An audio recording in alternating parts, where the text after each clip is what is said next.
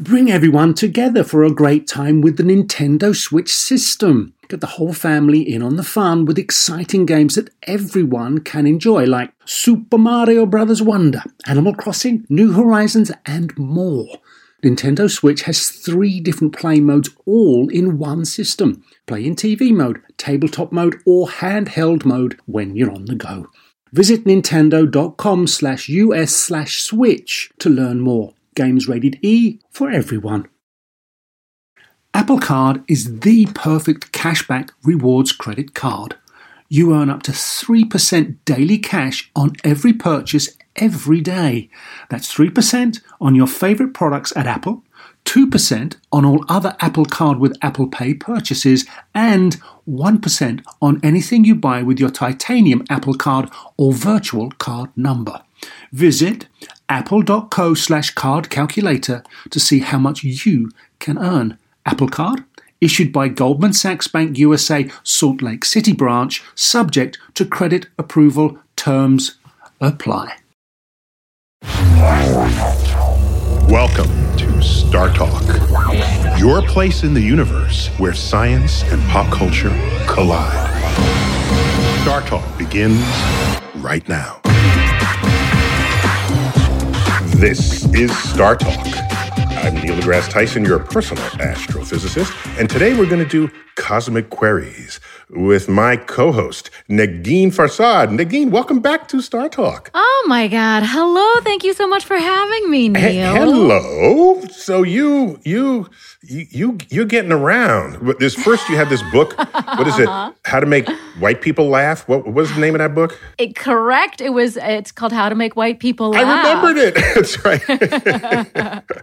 That's because you technically are not a white person. You're something else. Yes, I'm just like this uh, bag of ethnic, is what I like to call myself. Bag o ethnicity. Okay. Yeah, yeah. So you're I'm- born I'm, where? I'm, a, I'm one of the one of these nice Iranian American Muslims. Okay. And talking about white people. Okay. Yeah, that's what. Uh, looking at America and figuring it out. Yeah, that no, don't even try because we can't even figure it out. I don't know. Um, and also, you are a host of. Wait, let me let me remember. Uh, Fake the Nation. Oh my gosh, Neil, I'm your memory is so good I'm right now. Someone's taking their vitamins. yeah. It's Fake the Nation, a political comedy podcast, which you have also been on. I have been on it, and it's on uh, Sirius XM, if memory serves. Uh, we actually just moved over to Headgum, but we think very fondly of those serious days. Yes. Okay. Very good. And I enjoyed my time on that, and I just know that I haven't gotten a second invitation. That's all. But that's okay. I'll, you know, I'll deal it's with a it. very exclusive club, Neil, and we'll get to you when we get to you. Today, we have for Cosmic Queries uh, one of my colleagues. And I love it when we have one of my colleagues because whatever astronomy I know, we're bringing them in because they know more of whatever it is we're talking about. so they're, they're like, they're boosters for anything I could possibly do in the show. And this is Aomawa Shields. And I, and I, please help me pronounce your first name. A- Aomawa. That's it. Aomawa. I get it. I get a, a, a B plus at least for that. Aomawa. Uh, it's, it's been a delight. Uh, we haven't I haven't seen you in in almost 15 years. Uh, great to have you on the program and to learn that over that time you've become an expert in the search for exoplanets and the possible signatures of life. This is really hot stuff. And anytime there's any progress in that field, I am glued to the re- research papers just to, to figure out where you guys have coming from, where you are, and where you're going. And we've got a Cosmic Queries focused on that. So I think we're all in on you there. So just let me get, get a little bit of your background here. You're an associate professor in the Department of Physics and Astronomy at UC Irvine. Very cool. Beautiful campus there, by the way. And uh, you're specializing in Earth sized planets orbiting low mass stars. I think low mass stars are like very popular in the galaxy, right? Sure. They're more, uh, more low mass stars than any other kind of star. So you, you're that? hedging your bets there, right? Wait, so if low mass stars were on TikTok, would they be the viral sensation? It's 70%. 70% of all stars. Okay, There you go. okay. Okay. Now I understand. that's how that's how they roll. And we will add to that the fact that before she went on to get her PhD in astronomy, she got a master's in fine arts in acting. Acting. Acting. and so, well, how do you combine acting and modern astrophysics? You can use that theater background to help communicate science. And, and this is what she's been doing. And you got a website here. It's called risingstargirls.org. I love it. Uh, it's promoting sort of uh, interest in science among girls of all colors and all uh, all stripes. Uh, girls have been sort of un- uh, uh, underrepresented over the decades, not only in astronomy but all sciences. And so this is this is wonderful, and it's great to have you here, Aomawa. Thank you so much, Neil, for having me here. Um, it's really a, an honor, and I'm, I'm excited to, to hear the cosmic queries and to talk about my background. Yeah, and and I and I'll, I'll I'll dip in to see how your background can inform or enhance what we know or what edu- education uh, uh, steps you've taken over your career because I'm very much interested in that. Uh, I, I'm I'm a big fan of the arts, uh, all capital A. So uh, you know, painting, sculpting, performing, writing, and to have you. Notice, notice he did not say comedy. Just want to point that out. You need a really capital A for arts if I'm going to include comedy. so, uh, how how have your how has your website worked? What, how does it work uh, mechanically? That someone logs in and then they see material there, and and, and take me through a, a an encounter that a girl might have with your website. Yes. So the Rising Star Girls is a program that I put together. It's been about six years now since it was officially a thing. Um, I had started back in grad school um, doing outreach to middle school girls of color, and I would always have some kind of interactive component. I would bring them to the planetarium at the University of Washington, where I was uh, a PhD student, and I'd show them a planetarium show, and then we might do some kind of a, a project together, like making their own little planispheres, uh, star charts that they could take with them. And sometimes I would do a theater game with them. And I found that they really enjoyed that. And I think part of that was they they knew they couldn't get it wrong. Um, middle school is that age where girls start to get quiet. They start to raise their hands less often. They That's where you become- lose them. That's right. That middle right. School. be- oh my gosh. yeah they become more focused on on their appearance and less focused on how they think and feel about the world and so that's the crucial age um, that's what the literature says and and then of course girls of color they're in jeopardy because on top of the the, the age group issue um, they're also young women of color and um, there's just not any role models there are not many in stem for them and so um, i thought you know how can i put my theater background that I had um, together with the astronomy background and help these girls realize that there is so much more to them than meets the eye. Um, and that, that what they think and feel about the world and the universe is actually not just important, but critical to their involvement in learning about the universe. We didn't just want to pummel them with facts they would have to regurgitate in class. We actually wanted to um, help them to feel connected to the universe and to that star or that galaxy or that planet they were learning about in hopes that if they felt connected, for example, like by writing a poem about that planet or that star or um, drawing a picture about an exoplanet that could actually exist, making up a name for it, making decisions about whether it actually had life or not, um, that they could look up in the sky and say, that's my star. That's my galaxy. I wrote a poem about it. I you know to take actual ownership of what they were learning and that that in hopes that that would once they and you know hopefully continue on in astronomy that they would feel that connection and that that connection would stay put once the heavy math came in um, So that's been well known. Where if you name something, it becomes a little more personal. And I, uh, I'm omnivorous, and so uh, when I buy a lobster and I'm about to cook it, I try to name it first, just so that I feel a little more deeply for it when I plunge it headfirst into the boiling water. Uh, so, so but this is exactly what I'm, I'm, talking about. that's exactly. So you understand. It's the same thing. It's, it's the right. same thing. Yeah. I, I, I, was just thinking about that like exact that analogy. no, but uh, NASA, of course, names all their rovers, and and there's a participatory dimension to that that I think yes. goes very far in, the, in educational circles. But but wait a minute, if you thought of, I read a little on your bio, you thought of making acting a career. But did. forces I, I, of the universe. I actually kind of, sort of did for a while. I mean, descended I, send it upon you. Oh my gosh! So what pulled you back? Yeah, I mean, I always had a day job. Um, I had, you know, I had started a PhD program right out of undergrad, um, and I sort of did that because that's what you did. And I didn't really, it wasn't really a conscious choice. Um, that PhD program was in astrophysics, and I had started it, did one year, but I was incredibly divided. I, I, um, I, people would talk about what movie they'd gone to see or the Oscars that were coming up, and I was, oh, you know, I, I would perk up then. and um, but like the problem sets and the you know i was just i i wasn't i wasn't focused. And weren't feeling it weren't feeling it. Yeah. So and i didn't i looked around and you know i did have an african american man who was my advisor. So there i wasn't the only the only person of color in the department but i was the only student of color the only woman of color.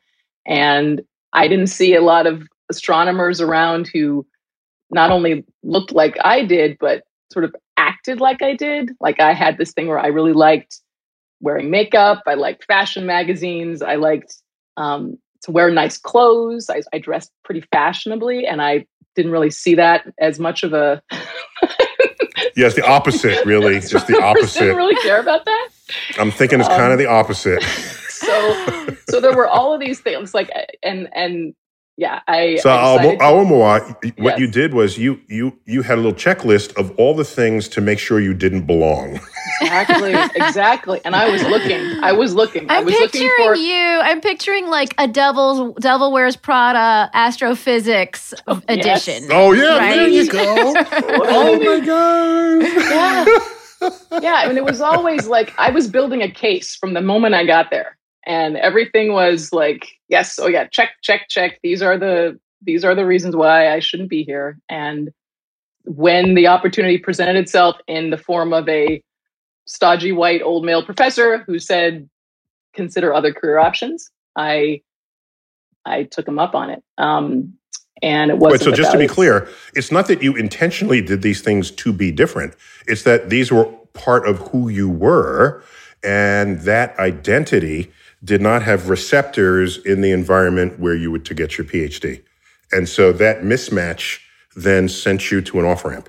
Is that a fair way to characterize it? I think that's fairly accurate. I mean, I, I, can't blame it all on the outside forces. There was a lot going on internally that I take responsibility for. I think if I had known, really, really known the way I did 11 years later, what I wanted to do, there's nothing that would have stopped me from doing it. Um, but I didn't. I didn't know that then. And I was very sort of um, on the edge of a precipice. Anything could have anything could have tossed me over. And so I ended up going in the other direction. And wait, wait. So um, okay, so you're so you took this off ramp, and now you're a professional actor for a bit first. And well, me, but first I guess, had to go to school. Mm-hmm. And let me guess, your parents love the idea of you going into acting. well, here's here's the odd thing about it. They're both performers they're both they're both oh, performers and and have been okay. their entire lives. So, but the but the answer is still yes. They were like, oh God. Um, they didn't want that life for me. They were very excited about me having what they considered a much more dependable career as a scientist. Although it's certainly, as everyone who's a scientist knows, it's hard to get a job in science after you get your PhD. Um, those but, jobs. But plus, if I, if memory serves, you also got romantically involved with an actor. I know. So this and there is was like no double. going back. okay. there was no going back. Okay. You know, but they were like, I think, it, I think they loved the idea of being able to say, even though they were performer, performer, having a daughter that could say he was an astrophysicist w- was pretty awesome. And so They, I gave him sort of- street cred at the parties. Yeah, very good. Yeah. but I burst that bubble and was like, I'm going back into the family business, so to speak. And I think that they were certainly fearful, you know, how's she going to make a living? And, but they wanted me to be happy above all else. And so they supported that. And yeah, I, I, I sort of, during that first year in that PhD program, I applied on the DL to MFA acting programs. I had done that during senior year But on the DL is on the down low. On the down low. Excuse me. Okay. Just have get get the lingo. Okay. Okay. but and so I had applied to acting grad schools, actually along with astrophysics grad schools during um, my last year at MIT uh, in undergrad. But I hadn't got. I, I went for the fences with those. I applied to Yale, uh, the Globe at UC San Diego, and um, NYU. so famous acting places. Yes. Yes. Yes. And I hadn't gotten into those. And I was like, but I did get into astrophysics grad school. So I, I went. So when the second time around, I when I was like, I'm gonna apply again, I sort of spread the net more widely and I rode these sort of secret buses to Chicago from Madison, Wisconsin. On the DL. on the DL. and um, applied and got into uh, the MFA program at UCLA and decided to defer from my PhD astrophysics program at Wisconsin Madison, and I moved out to LA and and started acting school there.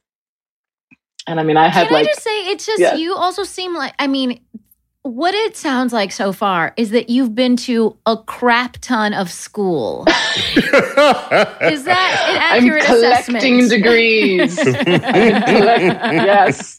So now it's like there's PhD, there's an MFA, and, and I think you do the terminal degree. So we don't put the Right, the uh, right, right. SCB out there. But Okay, but before we take a break, I just want to know: was it the North Star that called you back?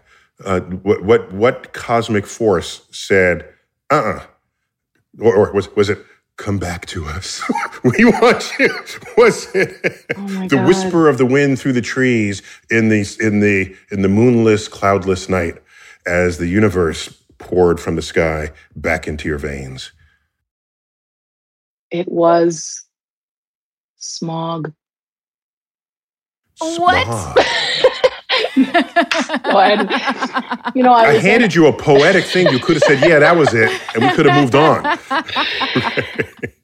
being able i'm driving through the streets of la to you know odd audition after audition in these like cold fluorescent lit fluorescently lit rooms casting rooms and and having my like day job at working for a cultural nonprofit and and every once in a while my eyes like crane up through the windshield and i try to see through through the smog through the clouds.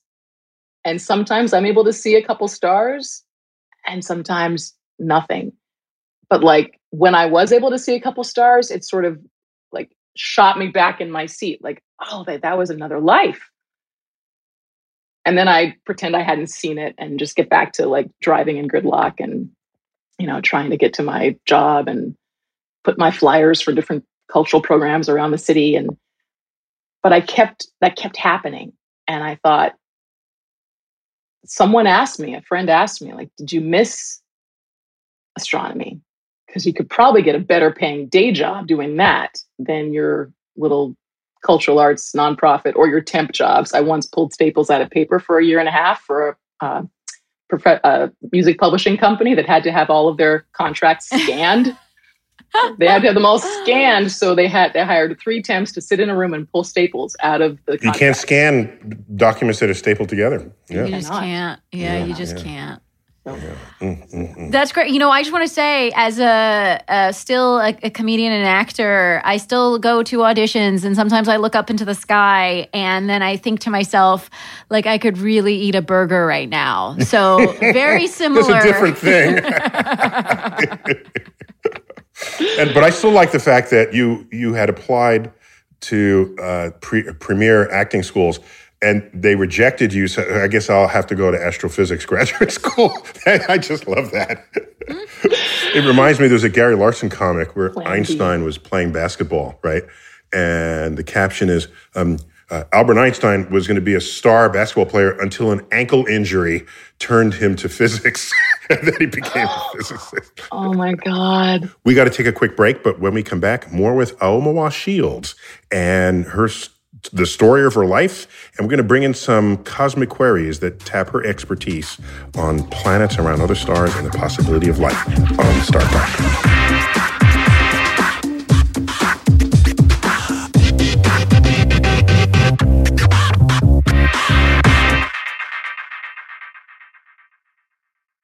Sleep, grocery shopping, themselves. Just a few things working moms seldom have time for. And during tax season, you can add taxes to their list. So for all you working moms, make the easy switch to H&R Block and have an expert make easy work of your taxes. H&R Block guarantees your taxes are 100% accurate and your max refund or your money back. Plus with their no surprise guarantee, you'll always know the price of your tax prep before you begin. You can even have an H&R Block Tax Pro do your taxes in a block office or online from the comfort of your own home.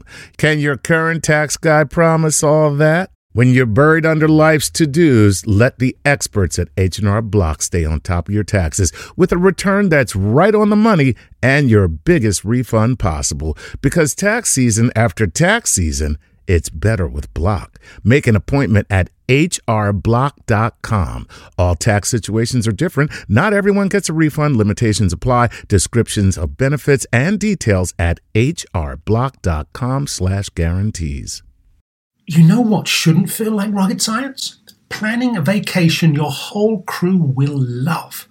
With Carnival Cruise Line, it's all up to you. You can kick back or dive right into the fun paddleboard in the crystal clear waters of one of Carnival's exclusive destinations, Half Moon Cay in the Bahamas. Take an ATV ride through the jungle or just relax on white sandy Caribbean beaches. The fun continues on ship. From a ride on Bolt roller coaster to a moment of pure bliss at the Cloud9 Spa. Kick off the evening with a craft cocktail at any of Carnival's dazzling bars and lounges and take your pick of restaurants from surf and turf to family style Italian. Then settle in for an evening of live entertainment. Whatever your vibe is, you'll come home with plenty of stories to tell. So pack those bags, be sure to leave room for a few unforgettable memories because no one does fun like Carnival Book your dream vacation at carnival.com. Ships registry, the Bahamas, and Panama. Whether you're a family vacation traveler, business tripper, or long weekend adventurer, Choice Hotels has a stay for any you. And that's good because there are a lot of me's. Choice Hotels has over 7,400 locations and 22 brands, including Comfort Hotels, Radisson Hotels, and Cambria Hotels. Get the best value for your money when you book with Choice Hotels. Cambria Hotels feature locally inspired hotel bars with specialty cocktails and downtown locations in the center of it all. Hey, that's me. Radisson Hotels have flexible workspaces to get the most of your business travel and on site restaurants. That's me too. And at Comfort Hotels, you'll enjoy free hot breakfast with fresh waffles, great pools for the entire family, and spacious rooms. Hey, that's me too. I guess I'm just going to have to stay at all of them. Choice Hotels has a stay for any you. Book direct at choicehotels.com, where travel comes true. I'm Joel Cherico, and I make pottery. You can see my pottery on my website, cosmicmugs.com. Cosmic Mugs, art that lets you taste the universe every day. And I support Star Talk on Patreon. This is Star Talk with Neil deGrasse Tyson.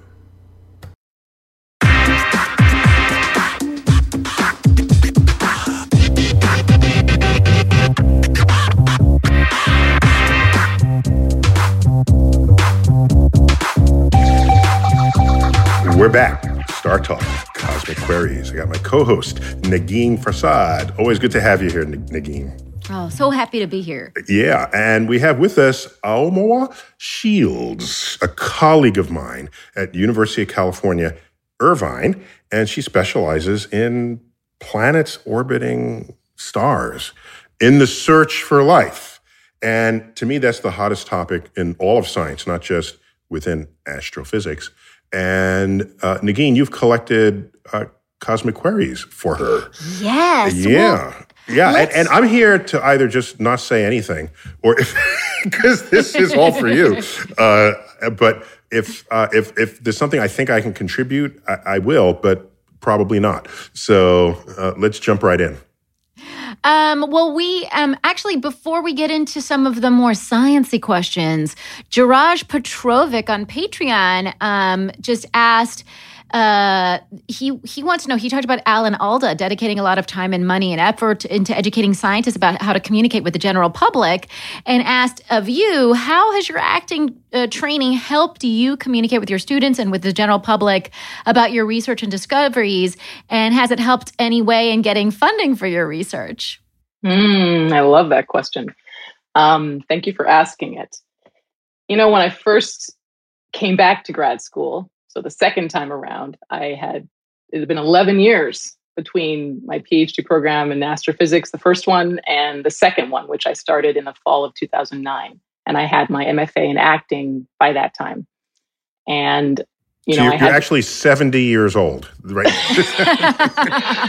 I'll, I'll, give the name of my, my dermatologist. It's fantastic. yes. Um, I had a trifecta of issues that made for like fertile soil for the imposter syndrome to take root. I had I was an African American female in a field dominated by white men. Just to be clear, um, the, the the imposter syndrome is where you are actually qualified to do what you're doing, but your confidence doesn't measure up Match to that, it, yeah. and you right. and you're left uh, uh, uncomfortable in that setting. Did, did I capture that right? Uh, That's right. So I've I yeah, felt okay. like at any at any moment I was going to be found out for the fraud that I was. You know, African American female, um, older returning students. I was 34 years old the second time around, starting a PhD program with everyone else was straight out of undergrad, so they were like 22, 23. Um, and I was a classically trained actor in an astronomy PhD program. And that last part is why that's con- the connection to this question because I thought at first that I had to sort of sweep that like unseemly foray into the humanities under the rug. People in the department were like, they thought it was really cool lunchtime talk, like, oh, you have this MFA in acting. And I was like, yeah, yeah, yeah, but I'm here for astronomy. Um, I my very first journal club talk, a journal club talk is when um, for grad students, usually you present someone else's paper, so a paper that someone else has written about some astronomical phenomenon um, in like a 20 minute talk. You kind of do an overview of the paper, maybe show a few of the figures from the paper, and then take questions. And my first talk, the first one that I had to give, it was like I went completely deer in the headlights it wasn't the presentation part. That part I was fine with. I, I was a classically trained actor. I was used to getting up in front of people and talking. But what I wasn't used to was people talking back to me, asking me questions. There's this thing in, in the theater called the fourth wall, which is an invisible wall between all of us performing up here on stage and the audience. And nobody breaks that fourth wall unless they're invited um, like in some kind of call and response. So the fact that in a science talk, people can ask questions during a talk, after the talk, even before the talk. It was Wait, Negin, totally let me just clarify here. What she's saying is people are up in your face. yeah. So uh, what I'm saying, it's just not just is... sitting back. It's like, wait a minute, is that? what They're like I'm coming at me like acad- arrows. Right. Academia, this is what it sounds like. It sounds like a comedy club on a Saturday night at 10 p.m. where you're uh, got a lot of drunk hecklers. That's what academia is sounding like to me right now. Is that accurate? Is That's it, minus the alcohol, I think. Were you essentially being heckled by uh, astrophysicists? That's how I took it that's how I took it. I had no, I see, and this is like, I, I came so far over the course of that five years because now what I see a science talk is, is it's a conversation. It's a discussion. People ask you questions because they actually care and are interested and care about what you've presented. In fact, not getting questions is worse than get than than it's so much worse because that means people probably fell asleep or they just want to get to lunch. So it's actually and, and again, if someone finds an error in her work, first of all, that's good. Second, you want it to happen there. yes, for sure. So Wait, with people who are actually your right. your local colleagues, right, and not that's out right. in that out in. The So the, I take it there isn't a bouncer at the lecture halls that like ejects people who are asking no. too many questions. Yeah, there's no there one that there's no one that be. that will protect you. You know, and and and I and I certainly felt it felt like a verbal assault when I was new when I was, you know, when I didn't, when I wasn't able to see the the other side of it.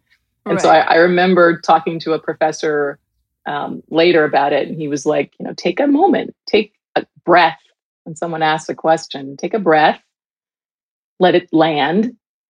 And then if you have information, if you have something to contribute, say, you know, say it. If you don't, say, I don't know. I can look that up and get back to you end of story. Like it didn't have to be the big deal that it was in my head. Um, right. And so now, so many years after that, what I can say is this my acting background absolutely does not only contribute, but it it makes me such a much better scientist than I would have been without it. Because not only can I communicate the significance of my research results, and I can do it in ways that people who are not scientists would understand without talking down to them, without assuming they know things that they may not have decided to learn yet. Um, I know how to do that because of the acting background and i also know how to network because that's all that acting is is like you have to like introduce yourself at parties yeah. and like i knew how to be a marketer and as a scientist you actually are a business person you got to market yourself you got to get out and shake it so to speak and um, to get that next job or that next you know that, that so wait neil neil are you inspired at all to get an mfa in acting hearing all of this? Well so here's what happened. I've been asked on occasion to give like cameo appearances and like i'm actually i'm in six is it six? Five or six feature length films in very small cameo roles playing myself or someone very uh, approximating myself. And if you look at the early ones uh, i suck it was like there's this gap between my first couple appearances and the next time because people said we're not inviting him back at all. So, but but this kind of baptism rather than a formal training, I think I've gotten better at this over the years. And I have to agree with Aomawa. It's it is definitely infuses every aspect of how you interact with people and how you communicate your facial expressions your body language your your gestures how you're thinking about how the person is thinking about what you're saying. All that an actor has to think about when they're performing. And so yes i i, I have to agree. But Aomawa has has got it the formal training where she can dig deep into that far deeper than any place i ever have to go uh, in my own profile but let me add something uh, because the, the question uh, started off mentioning Alan Alda. I don't know how many people know, but Alan Alda used to host Scientific American Presents. Uh, it was I, it might have been Science Channel or Discovery Channel, and so he was he liked science, and he's always liked science. And he would walk into a lab and be just like a regular person asking blunt questions. And he noticed that scientists had a hard time figuring out how to communicate back with him. And he said he wants to change that. And so he co founded an entire school at the State University of New York, Stony Brook on Long Island, where their, their whole purpose is to train professors and graduate students how to communicate the science that is their profession. And, uh, but uh, Aomawa was like doing this from scratch. And so you're the OG. well, I love I love his center. I've spoken with um, with people at his center. I love the what they're dedicated to. Um, it's very close to my heart, and it's you know I've, there's a course that I teach now here at UC Irvine that's communication skills for physicists and astronomers, and it's you know not just how to put a talk together, but how to deliver that talk to a broad range of audiences. And the same thing, like Neil was saying, you have to, when you give a science talk, there's an objective, just like an actor in a scene on stage or in a movie. And it's not just say the lines. The objective might be, you know, to get the person to give me the money, to get all the way to the other side of the bridge. Like you have, and in acting school, we learn you have to have an objective with every scene. It's the same thing as a scientist. What do I want to do in this talk? Do I want to inspire? Do I want to? Um, Wait, Alma, are you saying it's real when actors say, What's my motivation? That's a real thing. it's a real thing. Method. I didn't want to believe that was a real thing, but you're telling me that's a real thing. Meanwhile, you ask Aomawa, you ask Aomawa, what's your motivation at any point, and she's just going to say smog. You know, that's so. right. That's the, that was what motivated the whole thing. the motivation. Let's go to get another question. Let's get it. Okay, so we have actually Ziki Majed, Brad Winter, and Chase Kimes from uh, Patreon all asked about terraforming.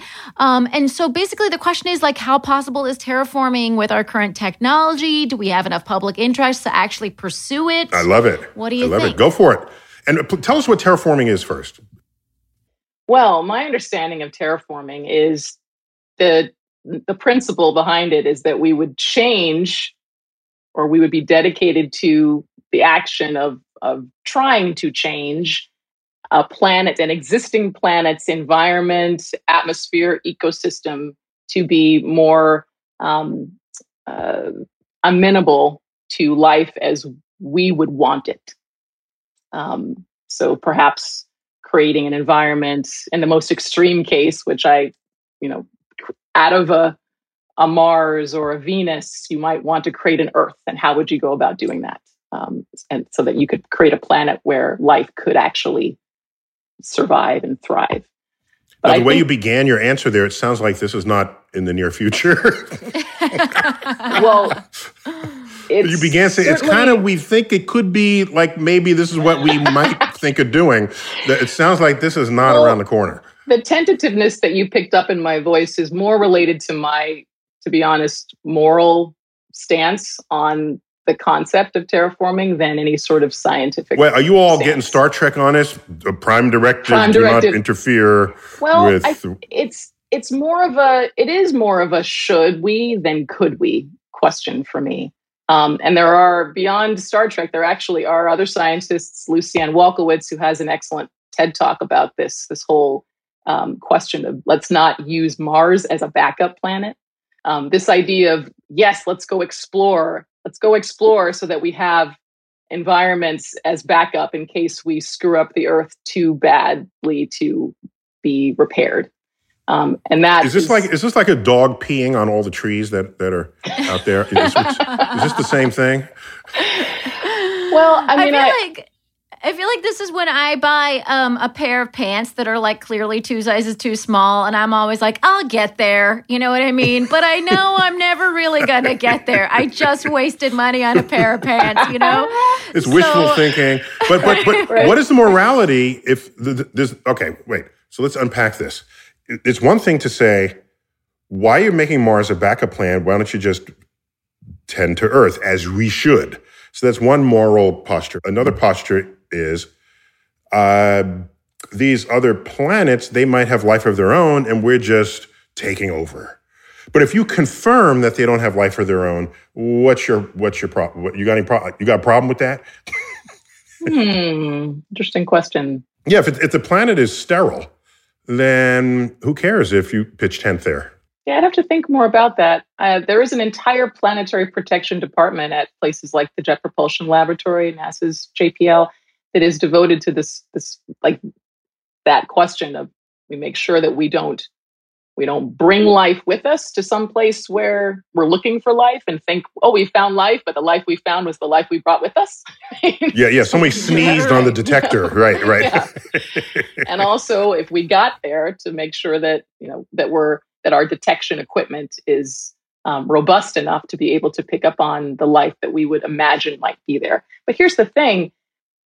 How would we how could we be sure that a planet absolutely unequivocally was completely sterile and had no life or promise of life evolving on that planet so, such that we could then shape it and mold it however we want Oh, so you could um, just sterilize it yourself, and then that's yeah, that's one way. and you know, I, actually, I mean, I, I, have people very close to me feel feel quite differently about this. Um, my husband and I have debates about this all the time. I think he would st- take that stance of like, yeah, if there's not life on there, why?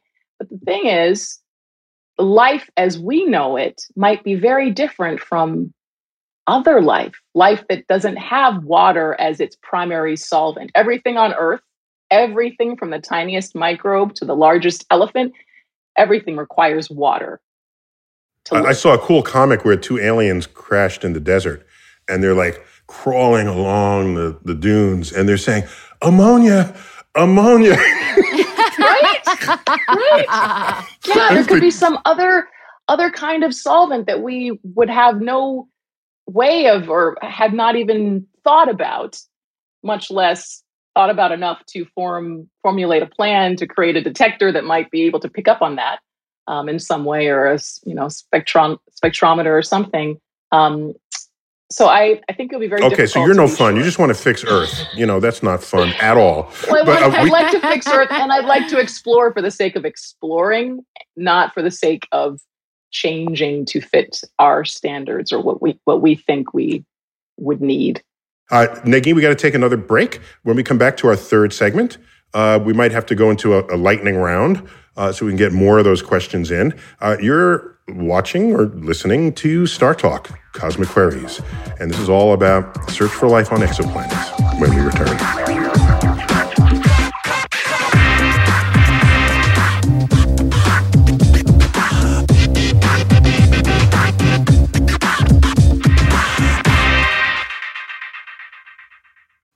This episode is brought to you by Progressive where drivers who save by switching save nearly $750 on average. Plus, auto customers qualify for an average of seven discounts. Quote now at progressive.com to see if you could save.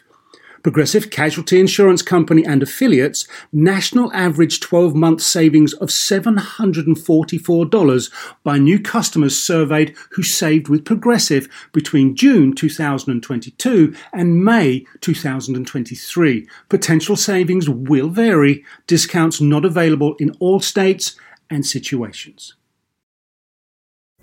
Pulling up to Mickey D's just for drinks? Oh, yeah, that's me. Nothing extra, just perfection and a straw. Coming in hot for the coldest cups on the block.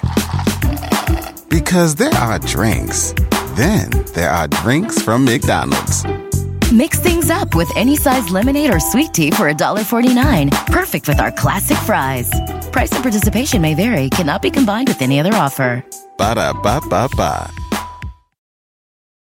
In a fast paced world, Every day brings new challenges and new opportunities. At Strayer University, we know a thing or two about getting and staying ahead of change. For over 130 years, we've been providing students like you with innovative tools and customized support.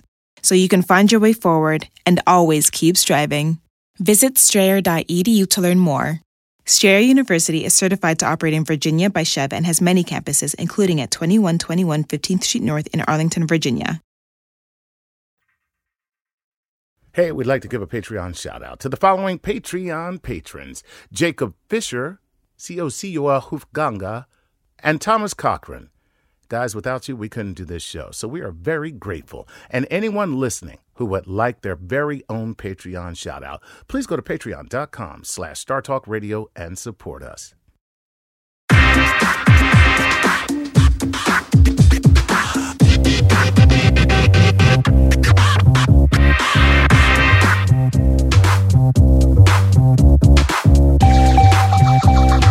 Star Talk, Cosmic Queries Edition.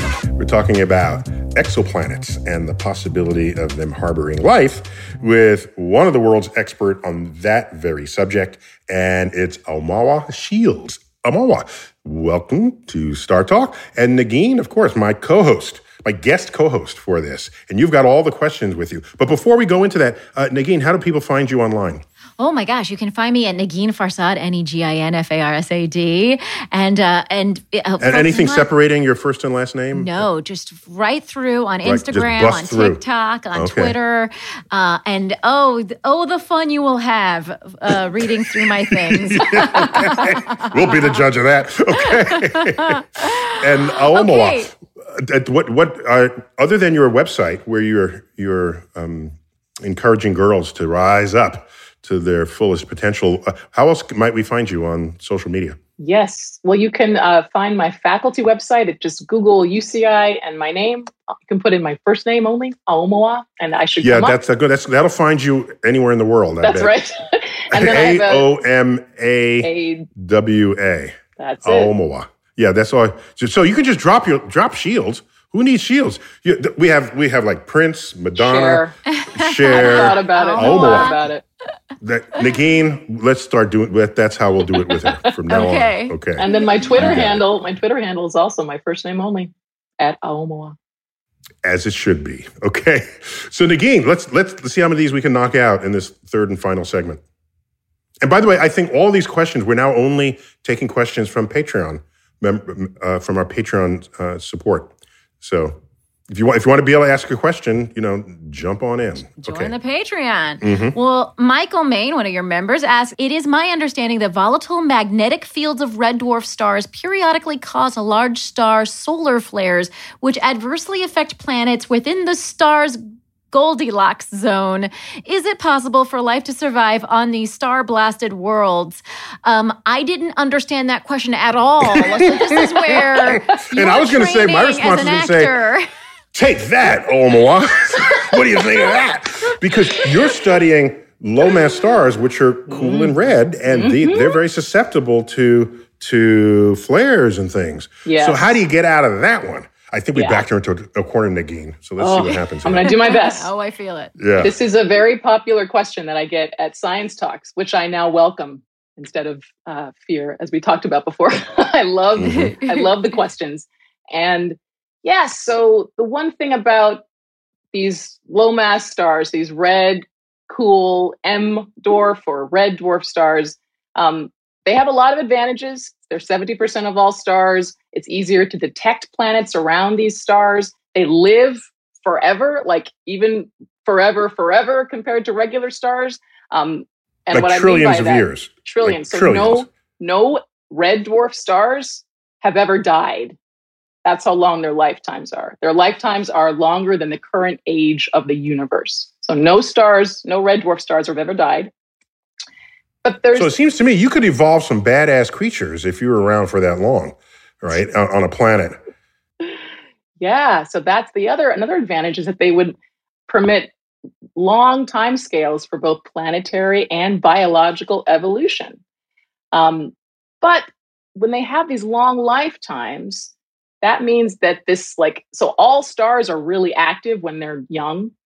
Um, and think of this as like a terrible twos phase for those who have kids. I have a daughter who's um, three and a half, and like, yeah, her terrible twos phase is still going on. But, like, Ter- it became terrible But, like, threes. yeah. that's right. But the the terrible twos phase for red dwarf stars can last as long as a billion years. Like that's that's some terrible twos phase. And during that time, the planets around these stars in this so-called Goldilocks zone, habitable zone, that region around a star where a planet could be not too hot or not too cold for water to stay liquid on the surface. That's what we call the Goldilocks zone. Planets in that zone could be pelted by all of this high energy radiation during this terrible twos phase. This um, and that that could threaten the atmospheres of these planets. It could threaten biology we know that for example uv radiation is harmful to biology that's why we wear sunscreen um, but think of it as like uv radiation on steroids um, for life on a planet orbiting a red dwarf star and that could be but I'll say that so that could be bad for sure, and that's certainly a, one of the largest disadvantages that people have brought up for for life orbiting. Um, I feel a butt coming. Okay, but But okay. if you're, we know that there's tons of life in the ocean, so you could still have life doing its thing and being nice and sheltered from UV radiation if it was at the bottom of the ocean or even just a couple of hundred meters below the surface. Um, and you know, there's that terrible two phase, even though it lasts as long as a billion years, it doesn't last forever. Um, and it could be that atmospheres are thick enough, for example, to withstand that radiation. And we've done some studies to show that under certain circumstances, you might not, for example, deplete an entire ozone layer by that high energy radiation pelting the atmosphere. You could still have some left over. So it depends, is the short answer to that, Okay. to that question. All right. So it's not as bad as so it is real that these are threats, but those threats don't exhaust all possible ways you could survive them. Correct. Yeah. Okay. All right. All right. Keep it going. Negin. All right. Charles Maloof asks if Earth was about to be destroyed and you had to board a ship bound for another planet where you would spend the rest of your life, which destination would you choose at the ti- ticket counter? And you should assume there's already a habitable facility there and travel speed is a significant percentage of C, so you don't age much from the journey. Woo! They, they got this all figured out, They huh? sure do. Okay, They so- sure do. So, Aomawa, what is your favorite planet? That's really what that comes down Yes, to. yes, yes, it does. Um, I have a soft spot for a planet called Kepler 62f. And I say that wistfully because this planet is 1,200 light years away. Um, and so it's very unlikely Wait, so that you're leaving the solar system for this des- destination? I don't, was that allowed, Negin, in this setup? We'd have to. We'd have to. Or going to another. Oh, you. I kept thinking exoplanets. But it Yeah, because you have exoplanets on the brain, but that's okay. We'll take it. sit- I- okay, I'll so take it it. could be. I guess it could be. Yeah, like- within our solar system, like a. Yeah, it's still a good one. Well, give me give, give me both answers. So, in the solar system, what would it be? Um, well, Jupiter's moon Europa is certainly a place that everyone is excited about, and I've always loved because we're fairly certain that there is an ocean there. Except the ocean is below potentially kilometers thick ice, um, so a very very thick ice shell on top, and then and then a global Wait, wait, salty Aomawa, ocean. Aomawa, you're thinking about you're thinking like a scientist. All right, you're thinking you go there because that'd be cool to study it. It sounds like he just said, "Where do you want to go to live?" Yeah, where are we hanging out? Where are you gonna know, hang where out? we- Thank where you. are you brunching? Like, Yeah. where are you doing girls' weekends? Like, what, you know? on another planet. Yeah. Um, I always think about that on our planet. It's funny. I, I, ever since I had a child, it's like I don't want. I don't. I wouldn't want to leave. Like I wouldn't want to leave to go. Bring to, your kids with you, and then and uh, if you can survive them saying, "Are we there yet?" You know, then it'll be fun. okay, I'm gonna choose. I'm gonna choose Neptune because it's my daughter's favorite planet, and she she loves it because it's blue. oh, Um, and we haven't talked about ammonia and how that does that and all that, but just because it's blue, and I think that would be fun. Um, and I, I would take any moon of Saturn because then you can look up and see Saturn in the night Oh, sky. yeah. And Gorgeous, that's gotta gorgeous. Be, that's got to be beautiful. Yeah, so tell me more about Kepler 62L. so Kepler 62f is this. Oh, F. Yes, it's uh, 1,200 light years away. It's one of a five planet system orbiting this this K star, so a little bit a little bit cooler than the sun, not as cool as a red dwarf star, um, and it's really it's one of the first planets that we were able to. My team was actually able to look at how the gravitational interactions between this planet and and its siblings. So this planet is not alone in its system. It's got four other siblings that are also revol- you know, going around Kepler 62, its its parent star. How those interactions, how they can push and pull on each other, and how that affects the climate of this planet. And that's what I study: is how the, the climate of exoplanets um, is determined by a myriad of factors, including how planets push and pull on each other. And so this was the Okay, so you're planet. biased because like you studied the damn thing. This I is like you, did. you take ownership. You've already planted the flag, the Aomawa Shields flag. That's flag. what. Okay. Yeah, and so I'd love to be able to go and see and test some of the theories and predictions we made um, on this planet. All right. All right. Again, thinking like a scientist, How not just hanging would out on the beach. How much would you age? I know. That's, right. all I'm thinking about. How much would you age, though, going to that planet, to that exoplanet? Ugh, I mean, it, we're assuming this question said a few percentage, few percent of the speed of light. I mean, if we if we were somehow able to uh, attain light speed, um, it would still take us 1,200 years to get there, and 1,200 years to get back. Um, So we'd Wait, wait, pretty, you wouldn't age, but we'd all be long dead, and all you, everyone would have forgotten Right. about you if you come true, back to that's Earth. true, yes. So just go and, and just don't come back, and you're you're cool, you're fine. That's right. So Negin, keep them coming. Here we go. Chaz uh, Gencarelli says When looking for other habitable planets, do we also look for signs of other life that's not carbon based? I know silicon based life has been talked about, but curious if the signs of other based life is easy to scope out. I love this question because I'm always like, are you looking for carbon and then also like gummy bears and also like what? I mean, what is the list of the things that you're looking for? You know? Yeah, are we, and how biased are we in this in the in these criteria? We're very biased. I mean, our our N, if in scientific parlance, our N is one, meaning we have one example of a planet that we know is habitable, Earth. That's it. And so we're we're using everything we know life needs on Earth as our metric for where else to look for life, what to look for on those planets. Um, but that's and this is where the water bias comes in, right? Because we all need right. water. Yeah. So and there's saying, well, we need water, so clearly everybody else needs water. Yeah. And there's three things, there's three fundamental requirements that we've identified that life needs on Earth. And it's liquid water, it's an energy source. And in some cases, that's the sun.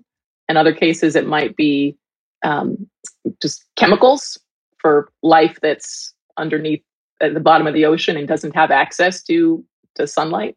So, stellar or chemical energy and some sort of environment to form complex organic molecules from like elements essential to biology like sulfur and phosphorus and oxygen and nitrogen and carbon and hydrogen. So that environment would have to be like the right temperature and the right pressure to sustain big molecules Well, to and experiment and make so- anything complex. this is why water is the most critical of those three because a terrestrial planet by nature has some kind of energy source and the basic building blocks in some form that are needed for life. But what isn't as common is liquid water. And you can see that really in our own solar system.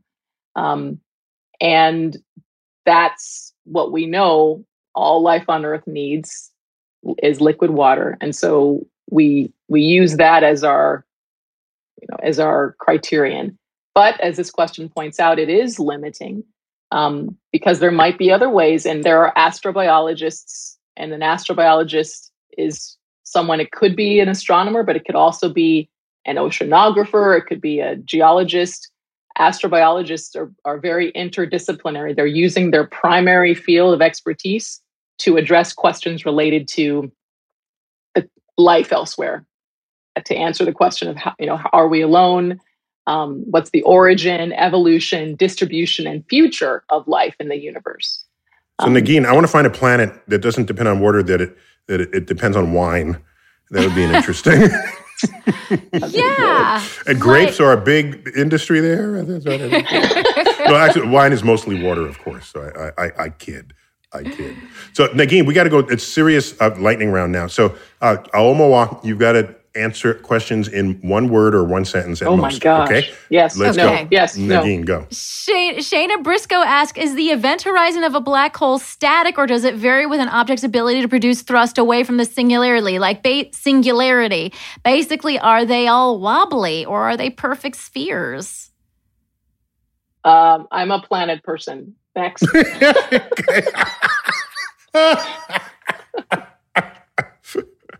So I can address parts of that. If the black hole is rotating, the, the event horizon is not a sphere. It takes on other shapes that in some cases resemble a donut. So um, that's all. It's, it's the rotation that will alter the shape of the of the event horizon. Otherwise, it's just going to be a perfect sphere around the singularity. Um, okay, uh, Heidi Wagemans asks Are we able to get to other habitable planets if the universe expands so fast? By the way, from the, the uh, um, Heidi is from the Netherlands. Oh, cool. hmm Ooh. Um, yes, the universe is expanding. Um, however, we, especially because of recent recent times, we now have a new mission, a relatively new mission called the Transiting Exoplanet Survey Satellite. We call it TESS for short. It's the successor to NASA's Kepler mission, which stared at one patch of sky for about 10 years and just kept taking pictures looking for planets that passed in front of their host star from our viewing angle. And we actually looked, we saw little dips in the light of the star when the planet, planet passed in front of those stars. So TESS is actually an all sky survey and it's looking at stars in the nearby solar neighborhood. So because of that, we're finding a lot more um, a lot more planets. First off, around these cool small red stars because they're the most uh, abundant stars in the solar neighborhood anyway. And those planets are much closer to us. They're going to be easier to follow up on, to look at with next generation telescopes, and hopefully one day to try to journey to. Okay, that wasn't a one word or a one sentence answer. I couldn't figure out how else to do it. also, uh, the expansion of the universe, our galaxy will hang tight for a while, even in the expanding universe. So I think yep. we're okay. And it's great to hear that we're discovering many more that are nearby, in case we're going to make that escape list. for, Again, we'll round keep, up the billionaires and we'll escape. Keep the beach destinations in mind when you're putting together that list, you guys. Okay, let's get one more. One, one more. more. We have from Ashley Kasdorf, um, a Floridian. I've been wondering what a black hole does for the universe from a circle of life aspect. Most things on Earth are recycled. However, black holes seem to only consume. Hmm. They're not. Yeah, black holes aren't recycling. What's up with that? Are they are they the like the landfill of of the sky or what? Did I is that accurate? That is so funny. I just watched. I was just watching um Loki, the, uh, the Marvel show Loki the other day, and there's this. Yeah, whole, Loki's Thor's brother. Thor's brother, right? yeah, the yeah, god yeah. of mm-hmm. mischief. Um, but he's sort of taking a moral turn in this. I won't give it away. But, um, but there's this whole notion of like what comes after and and this creature that this void that kind of consumes all matter. And um i mean i think the answer my i guess it's my three word answer would be i don't know and i believe we don't know. Right so the two i don't knows that a scientist can utter. One of them is they don't know and the other I don't know is no one knows because we yes. don't have the answer yet at all, no exactly. matter who you ask. So, but I love how like basically this was a real this is really judgmental towards black holes, you know. And we haven't I haven't heard very many uh, approaches to black holes that are like you know they just consume consume they don't care about anybody else, you know. No, I think so. Here's the issue. Here's Selfish how black, black holes win. Holes. Selfish black holes. Here's how they win the day the reason why we recycle is because we don't want what we just use to, to litter the environment. That's the only motivation to recycle, right. uh, as in addition to whether the material is is is renewable, right? But that, that's why if it's if it's not renewable, you get to use it again, and you don't and you, you don't discard it on the on the on the, on the shoreline. A black hole eats it, you will never find it on anybody's shore after that. Mm. You won't find it anywhere. It's not in landfill. You're right. And again, it is its own landfill. Uh, but, yeah. But it's ta- smells don't come out. It's not unsightly. It's not a not in my backyard thing. In fact, everyone should have a black hole in their backyard. Well, and there's a black hole at the center of every galaxy, right? so maybe that's that's it. Aomawa. Here's what we do. So when we have galactic federations, that's the garbage chute for all the trash that we collect in the galaxy. I like it. Can I yes. also just say we don't know that if in black holes there isn't like a giant Etsy shop that's selling repurposed, repurposed, repurposed from stars, right. renovated, cute repurposed. handbags. Right. Okay, sure so that's a possibility. Yep. you know. Actually, some models for the interior of black holes have them open up an entire other space time continuum. So that, in fact, things that fall through intact could emerge on the other side, separate from our universe, uh, entering a whole other universe created by the black hole itself. And I'm surprised that I, I, there's not as much science fiction that has exploited that understanding of black holes as I think should. But anyhow, yeah. guys, we got to call it quits there. I, I, this you you've been away too long okay? And delighted to have you. Uh, this is a very popular topic, and, and we have a lot of interest, deep interest in this, and maybe we can get you back on and continue it, or especially when, when TESS, uh, is TESS, uh, what's the status of TESS right now? Tess is flying, and they've actually found many potentially habitable planets now. So now so maybe we can get sort of an update on Tess. Yeah, because we didn't specifically talk about Tess in this episode, Mm-hmm. but uh, Transiting Explorer Survey Telescope, Transiting exoplanet survey satellite.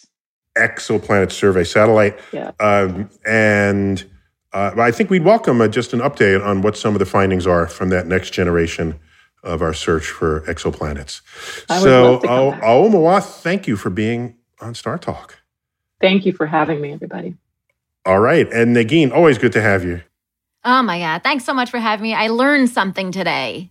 Okay, that, that's what this is about. So, but I you learned said that it black as though. holes are like real jerk offs. That's what I oh. learned. But Negin, the way you said that, so other times I did this, I didn't learn a damn thing. that, that was kind of you copped the attitude there. Admit it. well, Alma really used her skills on me. I, I really, you know, I really felt like I got something. So this has been Star Talk Cosmic Queries. I'm Neil deGrasse Tyson, your personal astrophysicist. As always, I bid you to keep looking up.